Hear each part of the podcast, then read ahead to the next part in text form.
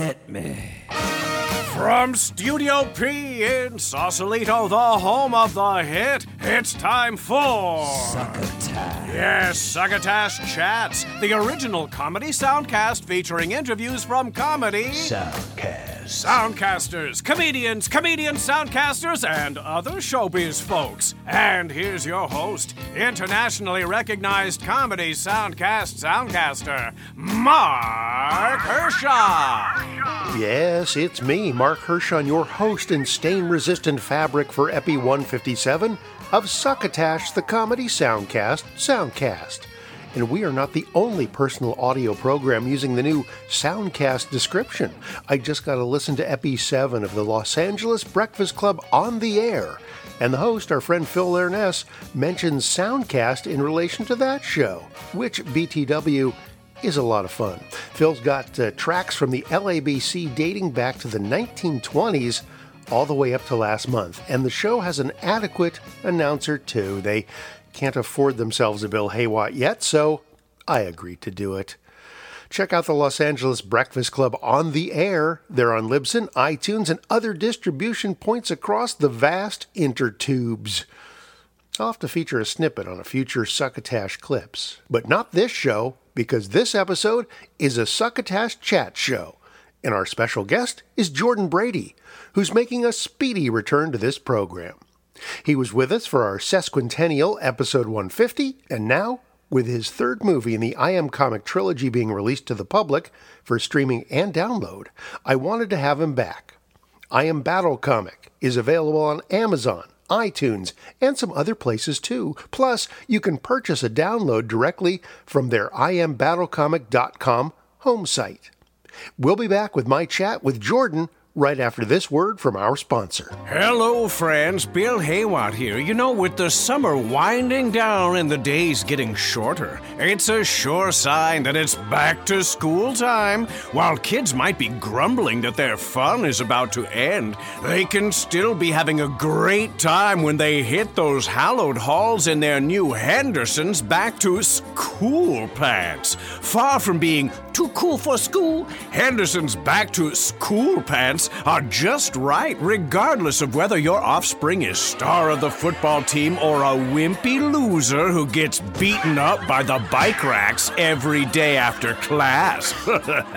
On the advice of counsel, Henderson's Pants wants to assure listeners of this program that we do not tolerate nor support bullying in our nation's schools or playgrounds. The childhood spectrum illustrated in this commercial message is not intended to denigrate or mock those children who might be seen as being of lesser ability or popularity than other more desirable young people. We invite opposing views to contact the management of Henderson's Pants via this program. We now return to the commercial, already in progress. Bill? Thank you, Joe. Originally designed for private school, public school, and that school of hard knocks, Henderson's Back to School Pants can be found in the aisles next to peachy folders, pencil boxes, and small caliber firearms, wherever back to school supplies are sold. That's Henderson's, makers of knickers and knee pants since 1917. And now back to Succotash.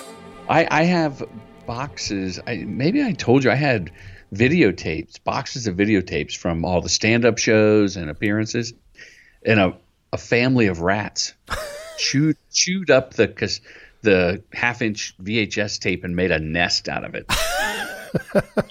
One day I was cleaning out the garage, and my kids were little, and I as I pulled the box down, I thought someday I'll show them, you know, Dad with his mullet, fashionable And his pushed up st- sports coat sleeves. the sport coat sleeves and doing the funny bits and thin and a young Adonis, and uh, and a rat jumped out of the box and I screamed like a schoolgirl, and the, the little babies were n- just so cozy in a nest of whatever that stuff is made of. your your your your old memories.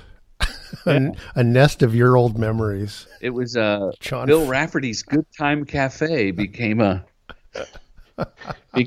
became a breeding ground for rodents. It, it doesn't seem much of a change from when it was actually being used for comics careers. Uh, Jordan Brady, how are you? I'm good. That would be the you might be the only person to get that reference. Actually. well, that's all right. That was just for me. You were last a guest not too long ago on our sesquinten- sesquicentennial 150th episode. And I was flattered. It was a delight to have you, and I'm happy to have you again. You're very kind. I I I, I mean that. All, all jokes aside, you're very kind to have me on, and uh, it, I think it helped. I mean, when I was on uh, on the quincent, what do you call it? Sesquicentennial?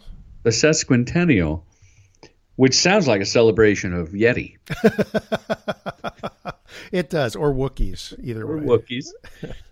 the uh, I was on that tour doing these one night screenings and Q and A's for I Am Battle Comic, and I'm happy to report to the listeners, thanks to their help, uh, we raised over twenty five thousand dollars for spread over four different military centric charities Oh, that's great. or for for military families and veterans and and the families of active duty people. So not bad. I mean, we sold out in Los Angeles, and it and, and more importantly, it's it kind of sparked a Q- a Q and A conversation amongst civilians and even military people that would stand up and say something. And it was it was really fulfilling. Like creatively, it was really fulfilling. That's great. That's great. Um, but now uh, we're the reason we're main reason we're talking to you is that the I Am Battle comic is about to make its its public debut. Yes. Oh, oh I'm so excited. That's so cool. So how did this how did this all come about? You found distribution and uh, tell us tell us the tale of how it goes from you kind of schlepping the film around to these different things to raise money for military charities and things and and now it's going to be where people can get to it.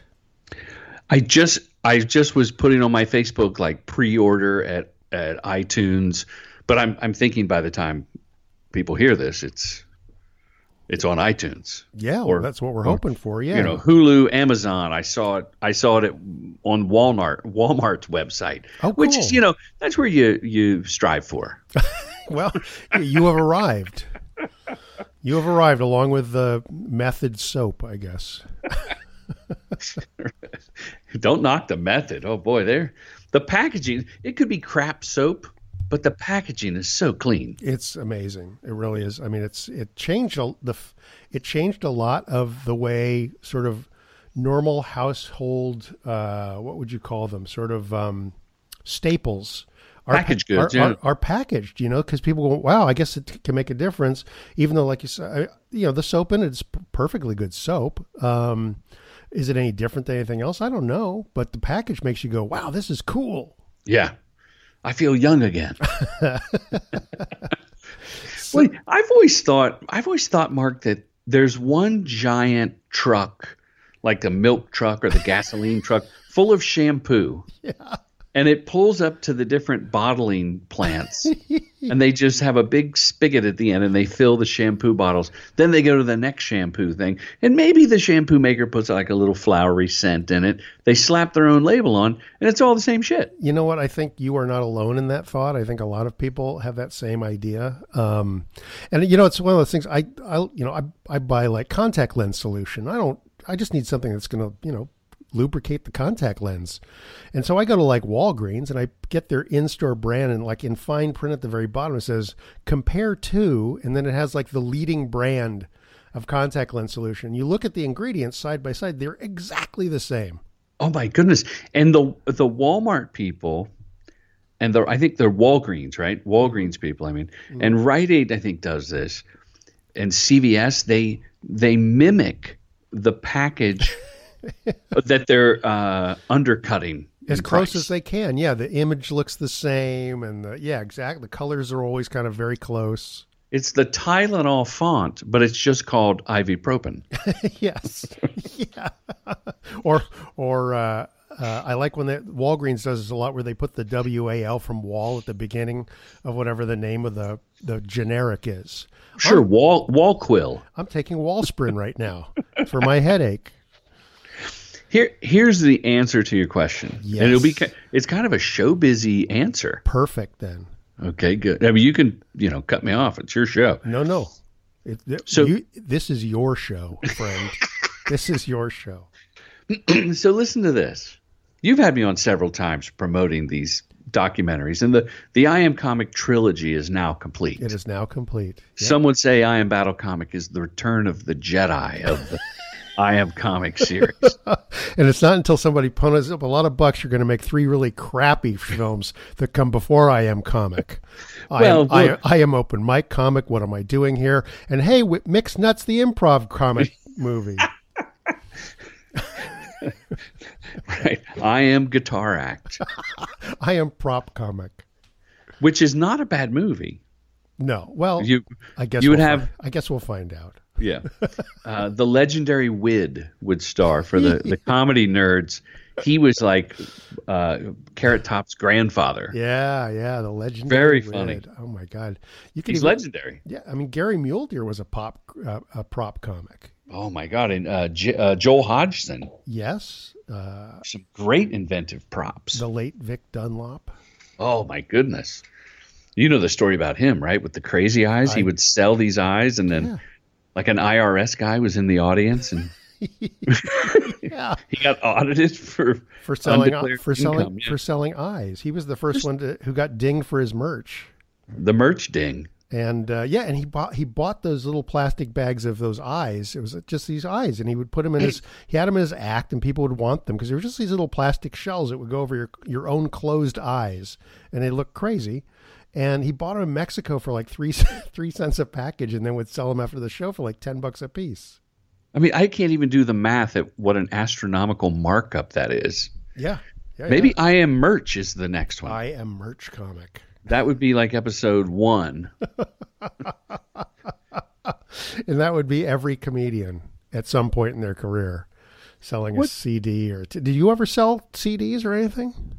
Uh, I sold blank CDs and I would and cassettes and said, "Look, you can record whatever you want on this. This is a real bargain." But it had your picture on the outside. Oh, of course. I I had T-shirts. Uh, I had yeah, I had some T-shirts with something that I mean it was very hack. But so so get this. In the uh, in 2010, I Am Comic came out right, the first documentary. Yeah. And I went to the festival circuit, had a blast, and then hooked up with Monterey Media, the nicest people in the world. Uh, the uh, um, um, like when I say mom and pop, literally, Scott and Jerry Mansfield are married and they run this thing, and they've been in the the movie business for thirty plus years, and they own this they own this company and they love comedy. So they took on I Am Comic, and we did really well. So I was on a podcast uh, earlier in 2017. Barry Katz, the industry standard. Mhm. Yeah. For, that. yeah. for, for those that don't know, you know, you've probably profiled him on the show, right? yeah, reviewed it, and I think we played a clip. If we haven't, I'll, I'll play a clip soon. But uh, yeah, it's a great. I mean, he's such a you know steeped in comedy kind of guy. Um, so yeah, it's a great it's a great uh, soundcast for those who have not heard it yet. Oh, it's yeah, and Barry Katz is uh I try to imitate him, but I sound like Mr. Haney from Green Acres. but he managed, you know, uh Jay Mohr and Tracy Morgan and so he had me on his show or I had him on Respect the Process, I think it was. I, I forget. I think we did a dual thing Oh, okay. and I said something about uh, I am Road Comic, which Comedy Dynamics did. You know, they do all the comedian specials, and he goes, "You're a good guy. Why didn't you just go back to Monterey Media?" Mm. And I said, I mean, it was like therapy, and I said, "You know, you're right. I should. They did really well." And uh, so I called him. I just called up. This is not even a good story. Then I called up uh, Monterey Media, and I said, "Hey, I I want to." I want you guys to release I Am Battle Comic, and uh, they said yes. so I didn't go to any festivals. I did the tour of fundraising screenings, you know, myself, Yeah. uh, and that satisfied me, you know, the filmmaker Jones to see it with a crowd. Right. And Monterey has picked it up, and they've uh, they've also embraced the fundraising aspect. Like, there's a link on the page that if you if you click on the link to National Military Family Association, a bunch of money from the your purchase goes to that charity. Oh, cool. Because I, you know, I said, hey, I've been doing these screenings, and they said, well, we'd like to continue that for you. That's great. Isn't that cool? So, how will people be able to uh, view it? You said it's going to. It's on iTunes. It's on where else? Where can- Amazon, Vudu, uh, Roku, Rickshaw. I'm making some of these up now. Slingshot, Slingshot. Uh, Spitball. right. See how easy it is to create names. By That's the way, good. Ko- koala, just take two words and put them together, and you've got a new thing. Yeah. zip tie. It's a new format. Enjoy it on Pillow Talk. And my favorite, Husker Du. well, well, if you go, here's the, uh, what I've simplified. I've simplified it. IamBattleComic.com. Just go to IamBattleComic.com. And it'll take And you. take it'll your- take you it'll take you everywhere. It'll give you all the choices in the world, and it's real easy, Mark, because the name of the movie is I Am Battle Comic, Yeah. and it's then you go you just you don't I don't even know if you have to put the dot com right. You can just put I Am Battle Comic, and then you click, and it'll go to the yeah. a site with charities you can donate to, with ways you can buy it. Yeah, I'm sure you can rent it on YouTube and and you can download it, you can rent it. Just I am Battle Comic. By the way, terrible name. Did we talk about that last time? We did because of the, I guess, the TV show about the. Uh, there's that the comic show, right? And they're calling that something battle I think it's roast battle. roast Comic battle. roast Yeah, yeah, yeah. Um, but you know, I after our conversation, I was trying to think, well, what else would you call it? You know, and I don't know if you've got alternative titles you, that you kind of go, oh, I should have gone with such and such. But there's titles that obviously would better explain what what the concept is. I guess you know, more of a descriptive title, as we would say in the branding business. Yeah, right. but it's Well, also, you're yeah, you're the you're the brand expert. Tell me, like, how about let me pitch you one I was thinking of. yeah, I am comic colon. It would be the colon. It wouldn't actually be the word colon. no, I am comic. that's a different Mil- that's a different uh, documentary. Right, totally. I am comic military grade.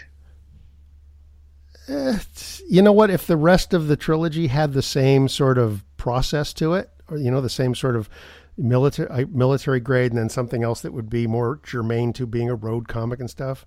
Right. Ro- I am comic road edition. Yes, Would have would have been another one. yes, but then Yeah. that, that's a different branding technique, and so to just kind of throw military grade out there, it's kind of like, oh, he kind of he came up with something clever for the third one. Well, it so in the film, Wayne Federman addresses the question that everyone asked me and everyone asked the the comedians, Dave Attell, whoever goes over there. Were you ever scared? Were you know you're so brave to go do that? And Federman's line was, "I don't think I was brave, uh, but I was around the troops that are brave, so I was in the vicinity of bravery." Yes, which would be a great title for the documentary. And believe you me, there was about a three week period where I was like, if I had the balls, I would call this in the vicinity of bravery. But it didn't. It was only funny contextually to the to the story, yeah. Uh, and, and It would be an interesting descriptor line though, because I could see I am battle comic in the vicinity of bravery, something like yeah, that's that would that would work. like that. Yeah, I think the artwork has shipped. That's okay. Yeah. I, I think. I mean, I am battle comic works with I am comic. I am road comic. I mean, you get the progression of what's going on there. Even if you never make another one, it's easy for people to say, "Wow, he could make another one." Like we talked about, you know, cruise ships and some other ideas you've had, and you know, you could see the line extending. Uh, if all of a sudden there was like this thing where you go, you know what, I am going to make a big series of these, or maybe I'll farm them out to a bunch of people, let them make them. Make like I would the- do that. Yeah. like the uh, you know the dummies books, the somethings for dummies, where they just the original authors just franchise the thing out to people. you just license the title. yeah, yeah. Well, the, this the one I'm seriously considering is I am son of comic. you'd mentioned that because you've got the, the you've got the the guy that was uh, that with was with you, and you've got that great sequence we talked about in the last interview. Oh yeah, Jeff Capri and his father, the legendary Dick Capri. Yeah, and the fact that he had also entertained troops, and there was that magic of the two sort of generations of comedians talking about the business with each other. Well, look at Damon Wayans Jr., or Ben Stiller. I mean, there there are Look at Blake and Blake and Travis Clark, there. Look at that, right? Right? So I think there's tons and tons of them, and and there's some women Yeah. that are sons of comedians, but um, I have to say that, or they wouldn't be allowed in the movie. I guess you could say offspring of comic, but then, but then That's you, a bad title. exactly. Plus, you lose the connection to the whole son of werewolf thing that comes from. Well, what what is your what is your um, feeling about this? Do, I am podiatrist, like I am, I am series alive, but Well- to be done with comedy. I think I think you've uh, at that point you've sort of broken the the barrier on being able to do anything about co- about um, a profession. I would say you know I am podiatrist with a comedy bent is because I keep running into these comics that were comics and now they're they still might do it occasionally, but oh sure, they had to get a real job. There's a, a guy up here I saw the other night. You know, we did a, uh a Robin Williams birthday celebration to raise money for the Throckmorton Theater. And Oh, wow. There were a bunch of guys that showed up that you know did hung out with Robin. I I did some some improv with Jeff Bolt and Michael O'Brien and Will Durst was there and Mark Pitta and a bunch of people. But there were a bunch of guys that showed up just to be in the audience, you know, maybe hoping, hey, can you want to get up and do a couple of minutes? But the show is way too long and they're doing things like one guy's like a you know a wine expert who goes he you know runs a tasting room and stuff like that so the idea you could track comics down it's called spit takes, isn't it? see you, It's like a comedy wine tasting. see you could be in the branding business don't fool yourself i I dabble. I, I think I think because of your commercial direction career you've somehow backed your way into a, a branding motif Oh, I love I love branding. I find it fascinating, and and uh, we're in an era where people talk about their personal brand, which uh, back in the old days we called it personality. now it's a brand now it's a brand. yep that's the way i look here's my smile i like to do for people But you know, people do they they sort of your online presence curates your brand, and and I say this somewhat mockingly, but I can't I can't deny it. I can't fight it. You know. Yeah. It's just the way it is. And so you you wonder about people that put kind of goofy profile pictures up and they're there for like 12 years and it's like that's your brand, dude. you know, you did some sort of Photoshop thing where you look all fat or you just kind of got a mustache or something that isn't really you, but you you just never change it. So that's how your friends get to know who you are eventually. They go, "You're the guy with the mustache." You're like, what? What was that? Yeah, exactly. By the, by the way, um, how old would Robin Williams have been? 66, I believe. Wow. Yeah. He'll he'll live forever in my heart as, you know, 50, 50 years old at most, with a the energy of an eighteen year old. Yes. Yeah, it was kind of funny. My my uh, my wife came to the show and was in the audience. The whole, I can't watch comedy that much anymore. I, I'm always back in the green room or hanging out, and I just can't kind of sit through very much of it. But she was watching the show, and one of the guys on the bill was Stephen Pearl, and Oh, he's he's hilarious. He is hilarious, and he Yeah. was, of all the guys that were there. I mean, you know, people are getting kind of long of tooth and a little bit slow on the draw, but Pearl is still just a maniac on stage, and it was sort of the closest thing to that Robin Williams energy Right. was watching Pearl. Um, cause he's, I mean, he's, he's pretty heavy now, but he was still just dashing around the stage, sweating like a maniac. Um, and it was darn close to the, again, he wasn't doing what Robin did comedy wise, but that energy, that manic energy. Uh, and that's really what you kind of miss not having him around. You know, in in editing uh, for I Am Battle Comic, there's unlimited clips Oh, sure. of Ro- of Robin going anywhere that there was trouble, and and probably this is what my research taught me that even more than Bob Hope, Robin Williams went to the thick of it. Like yeah. you know, Bob Hope Bob Hope was sort of uh, if his documentary might be on the outskirts of trouble. You know, instead of the heart of darkness. yeah, not knocking Bob Hope at all. I mean, Right. it, I don't want this to come off like I'm taking a, a shot. He, Bob Hope went to where there were troops all around the world and and started this tradition. But I would see these clips of Robin Williams and I mean anywhere in Afghanistan, Iraq, uh, Djibouti, I mean just and and full of that same vigor and the way people would light up when he would come on stage. Interestingly enough, uh, through the magic of Facebook, I met a guy, a service uh, veteran, hmm. who was there. He was he was he was on base in the crowd with a video camera and filmed it the same clip that made some special from a different angle. Oh, really? So I, I had literally I had two angles of the same performance. I mean, kind of by a miracle, right? This guy, yeah. he goes, "Hey, I think you might want this footage I shot when I was in the, That's I believe, amazing. the Air Force." So I was able to actually edit like, the clips together and cut between shots. Yeah, and and tighten it up a little bit. And That's you know, there's crazy. A couple bad words, but uh, just you know he his his trademark "Good Morning Vietnam," which I will spare the listener, but he he would do it at the top of his lungs, and if it if "Good Morning Kazakhstan," yeah, and wherever he was, and people would, oh, the troops would just go crazy. And can you imagine? Uh, so like what I experienced in Afghanistan and what the the comics in the movie talked about when they went to Iraq or any anywhere, you know, Korea or a base even in in uh, Okinawa or Eastern Europe. The troops are missing that taste of home of America. Yes, and so they they were so gracious and and and thankful that we came over, like you remembered us. Okay, so we're here. You know, I was with no slight to my fellow battle comics, but you know, there's no household name. So then you you go on the other end of the spectrum, and you have Robin Williams.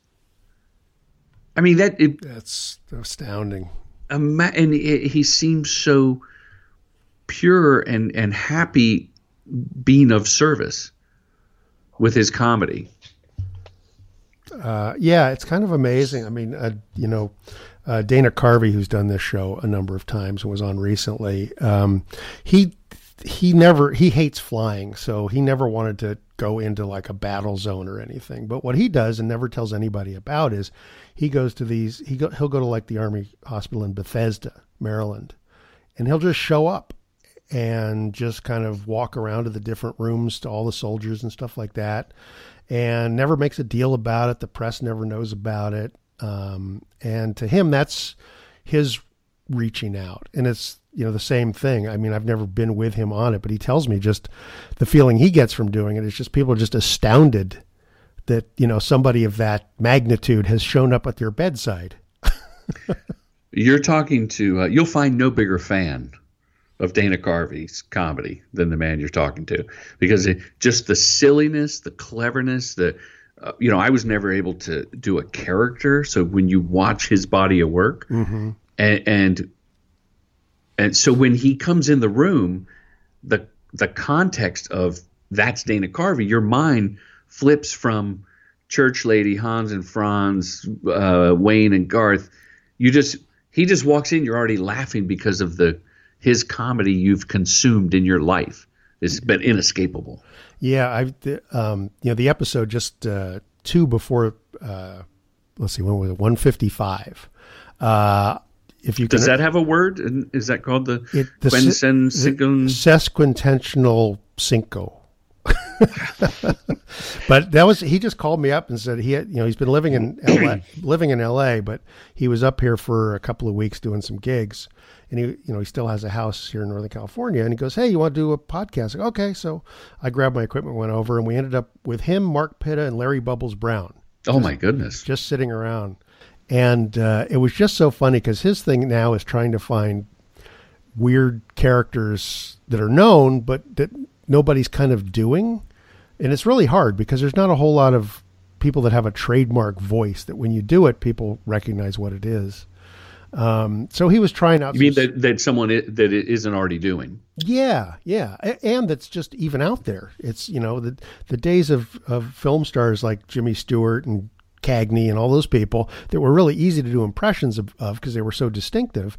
There's not a Right. whole lot of that out there anymore. So um, he had And if there are, there's people doing them. yeah. So he played. He had, he had recorded these two messages. He's he uh, he had done Howard Stern show, and after he got done doing the Howard Stern show, he got a call from J.J. Abrams, uh, who just wanted to hang out with him, and so he's he's been hanging out with J.J. Abrams. And Is that a good impression? no? But but what was the impression was he had recorded a couple of things on his rec- on his phone that he then played from the phone to J.J. Abrams' answering machine, and one of them was Jeff Bridges calling trying to get work, and the other was Michael Caine calling to get, get work, and they were two of the funniest clips I've ever heard because it's not him trying to make an audience laugh; it's just him trying to make J.J. Abrams laugh. That's hilarious. And they were uh, the Jeff Daniels one is so funny. I mean, Michael Caine is great too, but you hear, hear I, people. I do- think he did Michael Caine in in the uh, HBO special I think he or may Netflix have. special. Yeah, but I'd never heard his Jeff Bridges before, and it was he really had nailed it. It was very funny. He's the he's the king. Um, in fact, that there was a show Dana Carvey hosted recently about impressions. Yeah, first impressions. It was like a First- ga- game show on TBS or something. And uh, that to me was the nail in the coffin for I am mimic that I'd started. Yeah. I- oh, you. Just, and- oh, really? Okay. Yeah, well, I first I interviewed Jay Mohr because he, I know Jay's super nice guy, and he, you know, everybody these days does Christopher Walken. But he nailed it. He was the first one But- to kind of nail it, right? he was the yeah he was the one to do it on SNL, and Kevin Pollak does a really good Yeah. Christopher Walken. So I was in talks with Kevin to get to interview him, and then uh, I went to a guy named Roger Kabler, who older comics would know as the Zima guy Yeah. back in the '90s. Roger, super sweet guy. We had actually met at a at a show. He does a he does a one man tribute to Robin Williams Oh, really? that it's spooky the way he I mean Google that or I can I can send you a, a link to like the promo. Yeah. Yeah. It's it's it's spot on and it's all from love and he said people that would come to the show would be kind of therapeutic because I think we were all a little oh, I mean you would know from your Yeah. show the other night like people don't want to let go. No, no, it's it. I mean, he was really beloved. You know, they they rededicated a uh, a freeway tunnel here in Marin County as the Robin Williams Tunnel, because for years it's had this. Uh, as you go in from the San Francisco side into Marin, the arches on the tunnel are painted with a rainbow. The idea you're getting out of the fog and moving into the sun, but because I of know those- that tunnel. yeah, because of those rainbow suspenders he used to wear back in the day, uh, they thought that was indicative of him, and they and because he w- you know was raised in Marin County um, and spent so much of his time up here, uh, they renamed it uh, the Robin Williams Tunnel. Oh, that's nice. That's so sweet. Yeah, yeah. So you see that sign when you go into the tunnel every time. Uh, so he sort of is uh, definitely this beloved figure. And again, the theater we did it in, the Throckmorton, he would show up there all the time because he lived ten minutes away.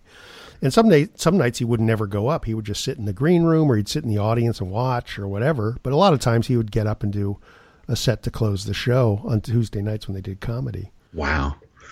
Wow, that's magical. Yeah, yeah. Um, speaking of magical, in terms of uh, in terms of your movie, this is what I was wondering about. Have you gotten any reaction from guys that were over there when you were shooting that have now returned home and have either heard about the movie or have seen the film since they've been back? Yes.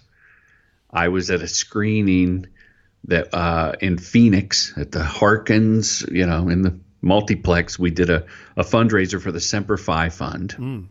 It's packed. A bunch of the comedians. Bob Cabota is from Phoenix. He was there. He went on the tour with me. Yeah, And at the Q and A, this six foot something man, I mean, big guy, stands up and he says, I don't really have a question. I have a statement. Uh, I just left Bagram Airfield, where we shot a lot of the s- stuff and did shows in, in Afghanistan. And he goes, I was the wing commander. Oh, So he he's he on, he's in the movie, right? Uh, no, he was there the year before. Oh, okay. right? So he goes, I've seen these shows. I can tell you the morale it ha- uh, effect on morale for the men and women. And he turned to the audience. He goes, I'm just telling you, this is, and this is the highest compliment I've I've received on this.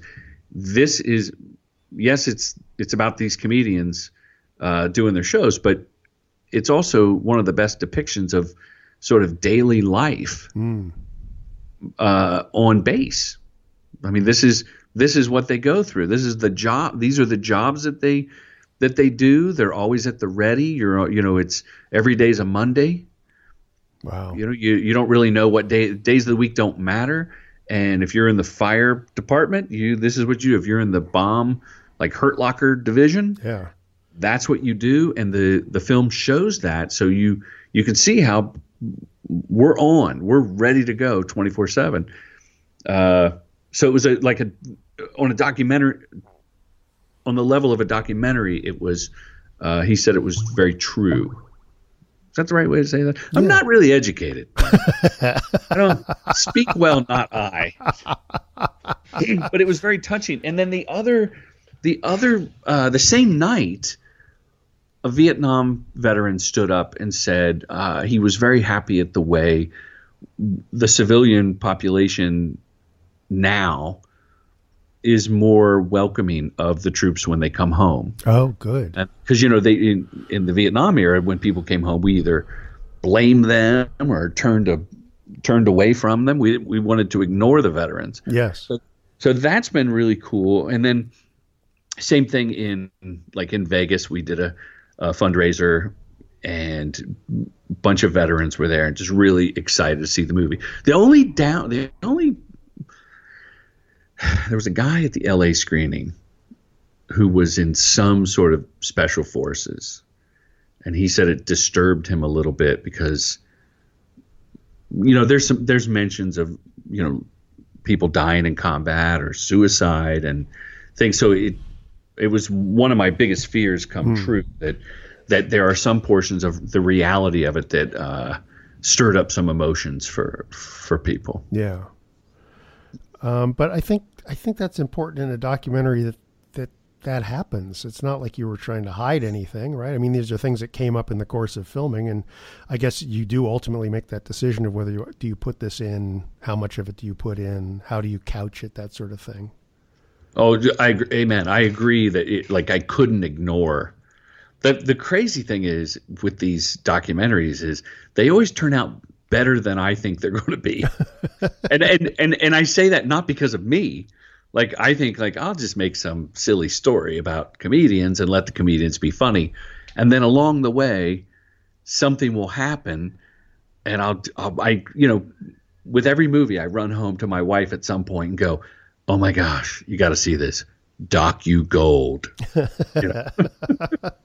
oh, Doc you gold. Even tragic things that have happened like 2 weeks before Wayne Federman and I went to uh, Jack Diddley's to perform for I Am Road comic, right? Yeah, yeah. like 2013 something. The the bouncers had tossed a patron out of Jack Diddley's. He lands on his head and goes into a coma. Oh man. So on, I, I start getting these Facebook messages because I had posted like, "Hey, we're filming. Come to the show. I need a comic to open up because Jordan Brady was going to perform after 20 years and couldn't do the time. so I needed to like dole out guest sets to, Yeah, yeah. to build a show. So I'm put, I was on Facebook actively and Twitter, and people were bombarding me saying, "Boycott Jack Diddley's, boycott Jack Diddley's." And there was a vigilante protest at the club when we got there the same night. Wow. And uh, I'm just, uh, you know, it's tragic. This guy in a Yeah. And I would say to my wife, like, "This is Doc U Gold. I am, I am so blessed. This man is in a coma. Like, what a terrible person oh. I am. Oh my god. He's okay now, by the way. Oh, good, good. Yeah. Wouldn't imagine be joking about it if things had taken a bad turn. Well, they, But maybe, maybe you would. yeah, You're, you know. yeah, you're a dark guy. Rich Rich Shydner in I Am Comic was going back on stage for the first time in over a decade. Yeah. He was pacing like a caged tiger before a shitty open mic set. And he's reading his new jokes and he's practicing them outside this this saloon in Van Nuys called the Liquid Zoo. and it's like I mean bad open mic. and I just said, Rich, if you kill, think of how great that will be for this documentary. But if you bomb, think how great that will be for this documentary. there is no pressure. Doc, you go. And then he he did really well, and he came off. He was really happy, and I was like, Doc, you gold. so there were things in I Am Battle comic. My point being that. Uh, things that would happen and stories that people would share and some tragic. In fact, uh, Slade Ham is a comedian. Yeah. I think this his real name. I think his name is uh, John Hamm, but he had to change it because it was confusing with the guy from Mad Men. I was going to go uh, Slade Baloney. I was trying to think of a joke there, but um, great guy. This guy's a great guy. Single, okay, good looking chap. Mm-hmm. He basically lives on the road like globally. Like, you know, Tom Rhodes is a global comedian. He just goes everywhere. Uh, Greg Proops. Yeah. It just goes everywhere around the world. The the component that Slade Ham has is he mixes in military bases. I mean, he's been to you know 50 countries, just about every continent, and he said to me, we met in Kuwait City, like on this trip at the airport, and we became instant friends. And he said, when we get, I I know a I know the story that you're really going to like, and uh, he talks about. He talks about the serviceman that he had met that he had become his biggest fan. Oh yeah, yeah, yeah. That's right. And Yeah, that's that's in the, in the movie. Yeah. in the movie he got killed uh, on a patrol uh, by a you know a IED, and they the unit sent the patch off his arm to Slade back in Texas. Right. He said, you know, he's a tough guy. He goes, I don't cry, and that's what. And I just edit right there. Like he goes, I don't cry. I don't cry at all. And I just cut forward in the story because we all get that he cried Yeah. and he he waited until we got to the tree of life which by the way there must be like 17 trees of life around the world Oh sure. right Yeah. So but we were in some desert and he goes wait, wait till we're at the tree of life and i'll tell you because it's a special meaning for me mm. and when i was editing i was kind of doing it chronologically and since that story was told to me later in the trip i had it later in the movie Right. Right. and my wife, a filmmaker in her own right, is watching this film and it's like 30 minutes in and she hits the space bar and she goes, I don't know what the fuck I'm watching. Why do I care about these people and their jokes and like why do they do this? And I said, "Well, wait, watch this." And I played that scene. She goes, "If that's not in the first 10 minutes, no one's going to watch this."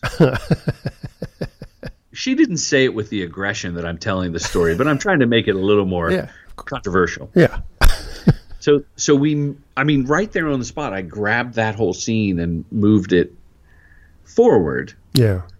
and uh, whenever I've told someone about the movie I'm going if you if you can make it through the first 8 minutes you're going to be hooked and you're going to be crying. Yeah. No, that's powerful. That uh, sh- your wife was right. She was totally right. I, w- I almost screwed the pooch on this. Which leads me to the idea of, uh, and this is probably this just, I could probably ask this question of any docu filmmaker, but when you start out with one of these stories, you must have some sort of preconceived notion of what this might be like. And how much does that preconception get tossed? How soon into the process does it get tossed when you realize there's a bunch of other stories you never even thought of because they never occurred to you until you started talking to people? And all of a sudden, everything goes a completely different direction than what you had in mind.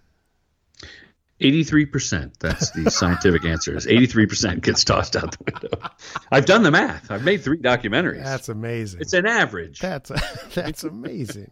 It's a mean average. Uh, yes, I I go in with what I think is going to be a through line, and then ultimately it changes and something falls in your lap, right? Something. It's it's it's truly Deus ex machina, right? It's hmm. it's a hand of God or whatever you believe in the the filmmaking gods. Something happens, like, but I'm of the theory, like like with improv, you can't have and I've I've talked to a lot of great improvisers going, "Do you have one in the chamber?" And they're like, "Yeah, but it never works cuz someone on stage says, you know, I always think I have a funny thing I'm going to say, Yeah. and then as I'm walking out, something's different, someone reacts differently, and you got to surrender to that." Yeah. Yeah, exactly. Exactly. so the to me documentary filmmaking is is like now there are like i'm sure that uh, werner herzog and uh, who's my my favorite errol morris uh, davis guggenheim these are great documentary filmmakers uh, kotler. What's um, rj cutler? Made some great documentaries. Well although he's very verite he did like the september issue and uh, there's a wonderful documentary on Rudy Valentino, the designer, yeah. and it's basically a love story. And you can see where they thought they were going to document his last big show, but the story became about his he and his husband, like their love. Oh, interesting. Yeah. So, so like with I Am Comic, I was going to. My plan was to stage like a spoof of Last Comic Standing, and take a, a an undiscovered comedian and get them on late night television, Ah. and and get them a showcase, and then put them in New York, uh, f- New York or L.A. for two weeks, like an unknown, and pay for them to go to showcases. Yeah. So it would have been like New York, like arrange sets and manipulate and watch them like in a petri dish. and I I shot that. In fact, there was a, a woman who Eddie Brill at the time was booking uh, Letterman. Letterman. Yeah. And so I went to a showcase and I have the woman coming off stage after killing Melanie Camacho, shaking hands with Eddie, getting the I got the sound bites of like, great set, I want to get you to New York and you know, da da da. And and I followed up and the, the storyline just sort of fizzled. Hmm. And then Shydner then basically, you know, goes crazy and has to perform, and that became the heart of the movie. I, I didn't go in going, you know, what if I take a retired guy and put him back on stage? Yeah, Right. yeah. I'm not that smart. But smart enough to realize the story when you see it. God willing.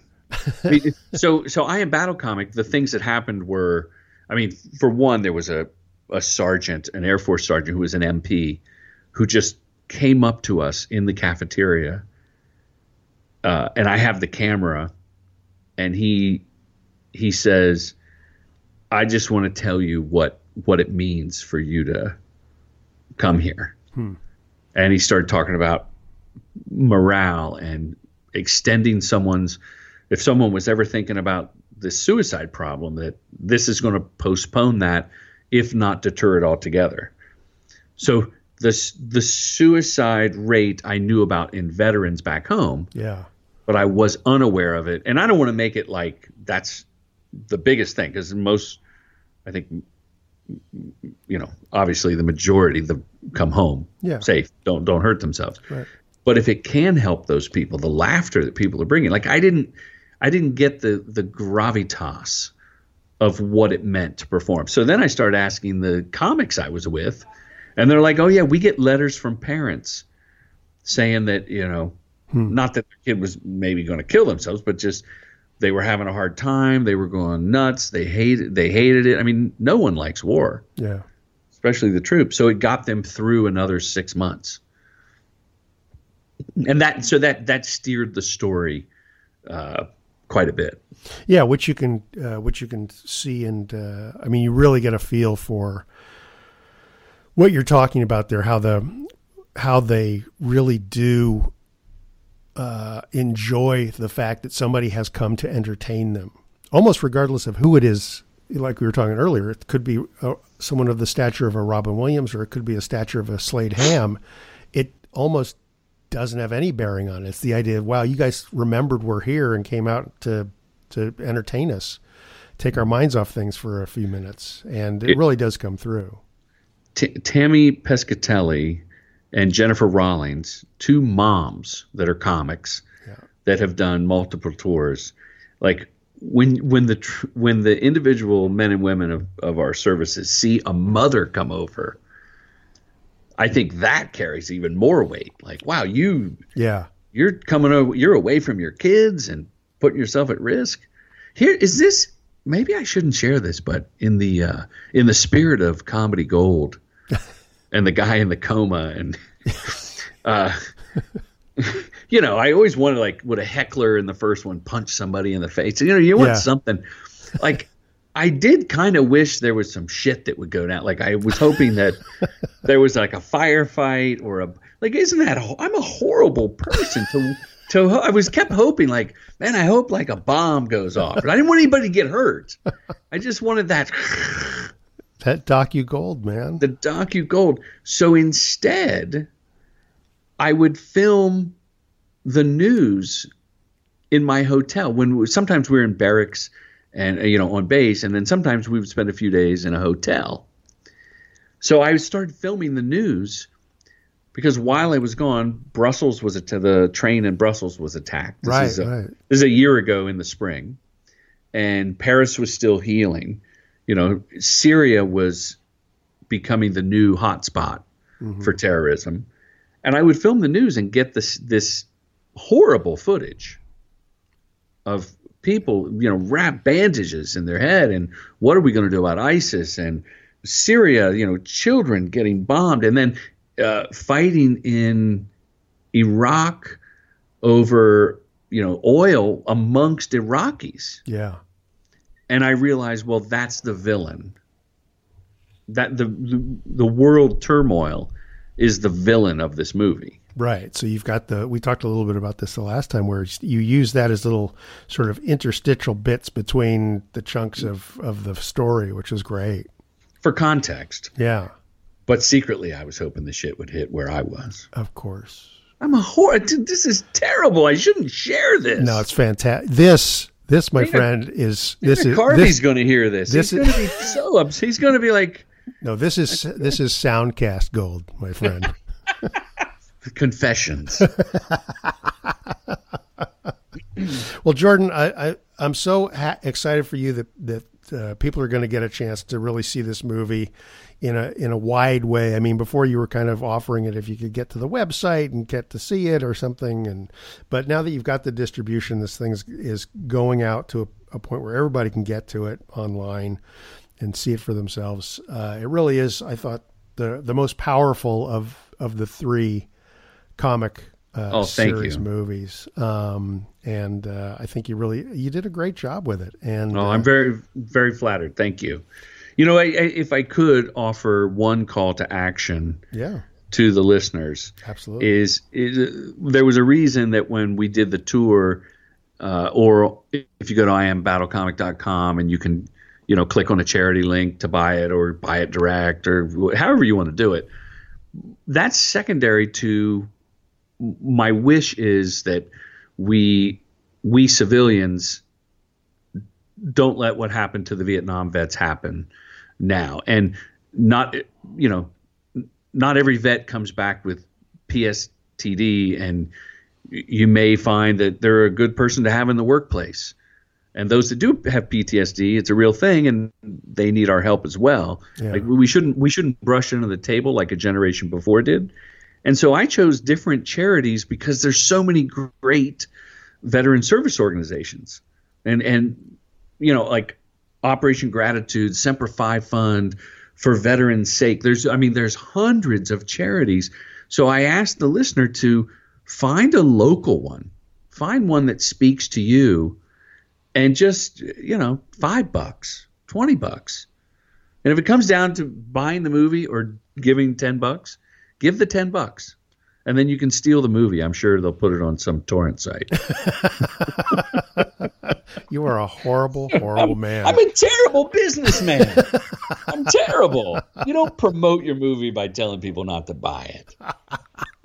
What have I learned? Oh boy. Well, Jordan, it's always a treat to have you on the show. Thank you so thanks, much for man. your time, and uh, best of luck with uh, with how the movie does out there, as well as how people uh, sort of turn their their hearts to uh, to our vets. Um, I think this movie will actually help uh, people to kind of get more of a clue of what these guys are going through.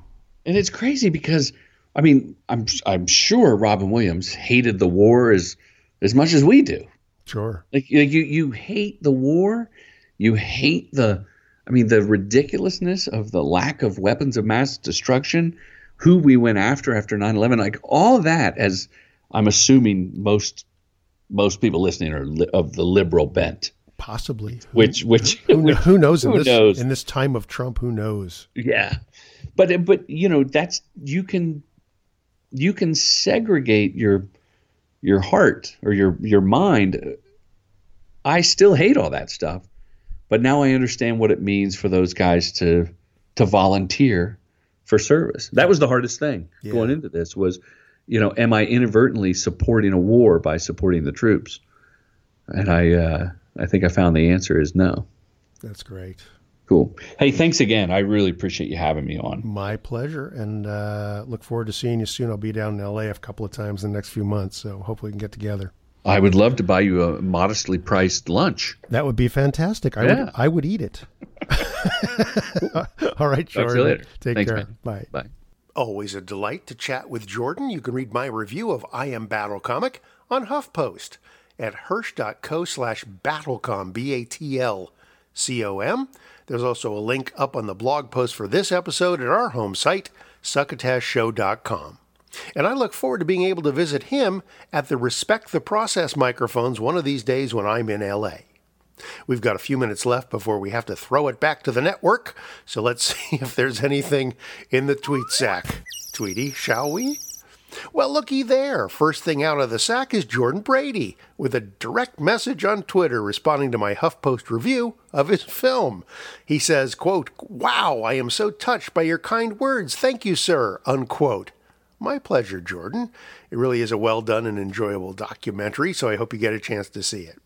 Got a direct message as well from Emily Amy Lauren Becca, host of the new Support for This Podcast Soundcast. I had mentioned her show on the Also Listening To section of Splitsider's This Week in Comedy podcast column last week, and I will feature a clip from her show. It's a new show, by the way, just a few episodes in in so far. But she wrote, quote, great show. That's about this program, by the way. Great show. Thanks for the plug on Twitter. Just curious, how did you find our show? Unquote. I actually had heard about support for this podcast from one of my cube mates at the agency where I work, Sarah Grieve. Hi, Sarah. And so I told Emily, and she thanked Sarah. Kind of a mini cavalcade of gratitude. You know, the cavalcade of gratitude, like we're about to do right now. Jeff Umbro, Ned Kenny, Jennifer Driggers, Yes But Why podcast, Juice in the Morning, The Crazy Town podcast, Marta Shadell, In Poor Taste podcast, Dave in the Cave, Carrie Snow, Sherry Leslie, Broken Filter Live podcast, Pod Dunk, David the Producer, Jeff Capri, Bob Kubata, Don Barnhart, Salty Language Podcast, Ed Wallach, Rich Fulcher, Andy Pandini, Chris Polly, The Idiot Box, The Slant Podcast, Razzles C 137, Dave Nelson, Jake and Tom Conquer the World Soundcast, Changes in Latitudes, Gift of Assholes, Russ Martucci, Pointless Discussions, Smugcast, My Neighbors Are Dead Soundcast, Travis Clark, Ice and the Face, GeekFeed.com, Illusionoid, and Hunter Block. And just like that, boom, We're done with this installment of Succotash Chats. No burst o' durst this time, just because we put this episode up so quick after Epi 156 that we missed the release window for Will Durst's usual segment.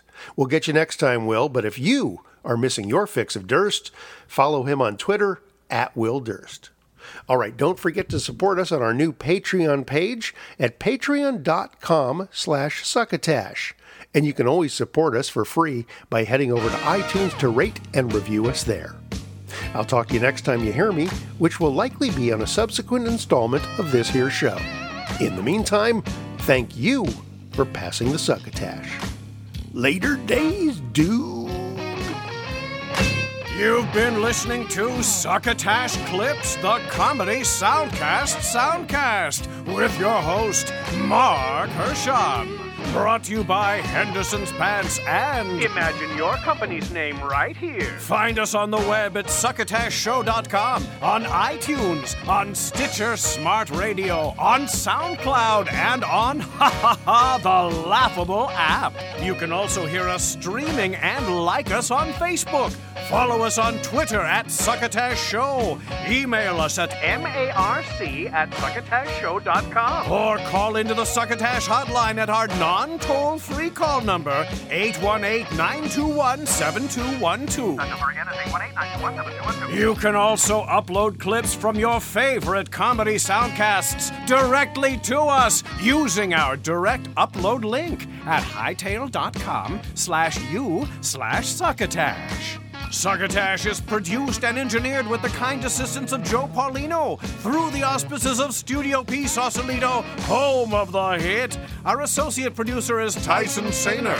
Our musical director is Scott Carvey. Our booth assistant is Kenny Durges. Until next time, I am your loyal booth announcer, Bill Haywatt, reminding you to please pass the succotash. Goodbye. This woman, I mean, as shy as she could be, comes up, waits till the end of the show at this at this uh, base in Bagram uh, in Afghanistan, in the camouflage with her M16, as they all had in the audience, and she goes, "Hey, I'm a um, open mic comedian. I've been doing." I just did my first one when I was stationed in uh, another Wow. country, and I can I show you? Would you guys give me some pointers? so she ha- she goes and gets her laptop, comes back. We're in this big place where we did the show, the big hut, Yeah. and the comics, uh, three of them are watching. One of them has no interest, and she's over their shoulder, like hanging on every laugh and looking at them. And I've got these close-ups. It was such great footage. And I said to her, "You have to give me the link. Like you, hmm. you ha- I need this footage. I need the file. I need whatever." Yeah. It wasn't YouTube. It was like a, on her computer, and I didn't have. A, I, you got to send me this. You got to send me this. And it would have been so touching. Like, what are the odds there's a A comic. a comic there, aspiring comic, and the guys gave her notes about be yourself and da da da, and couldn't find her. And I took screenshots. I p- sent them to. I sent them to the base. I sent them to the guy that booked me. Uh, I think I put. I may have put her on face. No, I wouldn't have put her on Facebook. But I, I, I said I'm looking for so and so on Facebook, yeah. and never heard from. Never heard. Huh. Just fell into this void Wow. and I thought it would have been a, you know, not a, it wouldn't have been a, even a B story. It would have been just a little moment there. Yeah, it would have been interesting.